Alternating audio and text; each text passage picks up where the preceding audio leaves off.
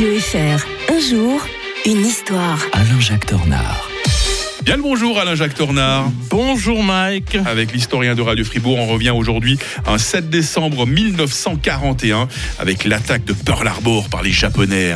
Ah oui, ça a été un moment euh, terrible dans l'histoire euh, de tout, euh, du tout le Pacifique et pour le Japon aussi. En plus, parce qu'ils ont commis une grave erreur au départ, c'est que les Japonais, qui ont un grand sens de l'honneur, euh, voulaient déclarer la guerre avant d'attaquer. Mhm, mhm. Et Ils l'ont fait trois heures après. Il y a une erreur technique. Et ça, quelque part, ça leur a fait beaucoup de, euh, de soucis d'un point de vue euh, moral.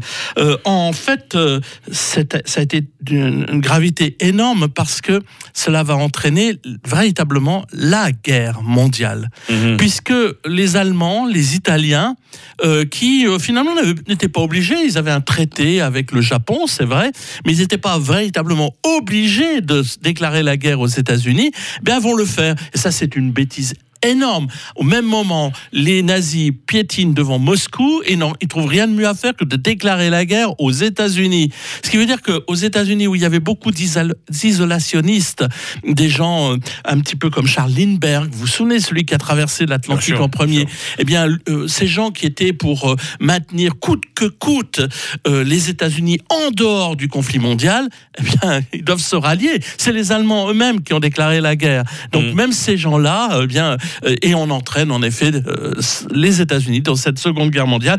Ils, n'attendaient que ça, les Américains d'ailleurs, à tel point qu'on a même subodoré que ça pouvait être un piège dans Ah, lequel ils avaient fait euh, Théorie tomber du complot, attention. non, non, c'est pas tout à fait théorie du complot parce que le hasard voulait que quelques jours avant, les plus beaux navires, dont les porte-avions, euh, aient quitté Pearl Harbor. Ah. Donc on avait maintenu sur place de quoi quand même euh, que ça soit suffisamment euh, important pour que euh, il y ait euh, un désastre complet, mais quand même euh, tout à fait relatif. Et en plus, les États-Unis avaient quand même contribué pendant des années euh, littéralement à, à étrangler le Japon économiquement. Il ne faut pas l'oublier.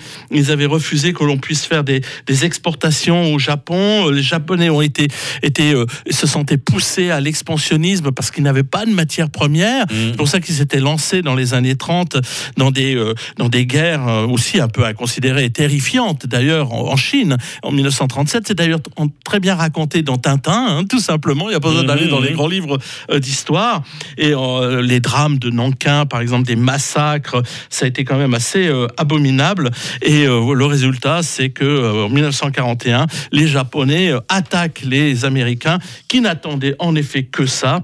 Et le, le résultat, c'est que voilà, le, le désastre sera complet pour les, les Japonais. En six mois, les États-Unis vont rétablir la situation sur le plan de la marine. Il y aura Midway, la fameuse bataille navale de la, la Midway. grande revanche. hein. Et euh, même si les Japonais ont réussi à faire la conquête de la- la- une grande partie du Pacifique, ils vont petit à petit refluer vers le Japon jusqu'à la tragédie d'Hiroshima et de Nagasaki à la fin euh, de mois d'août 1945. Demain, euh, ce sera l'Immaculée Conception. hein. L'historien de Radio Fribourg fera grasse matinée. Il sera de retour euh, vendredi. Nous serons le 9 décembre. On évoquera l'adoption du drapeau européen. Ça nous fera revenir en 1955. Alain-Jacques Tornard, très belle journée. Bonne journée à tous.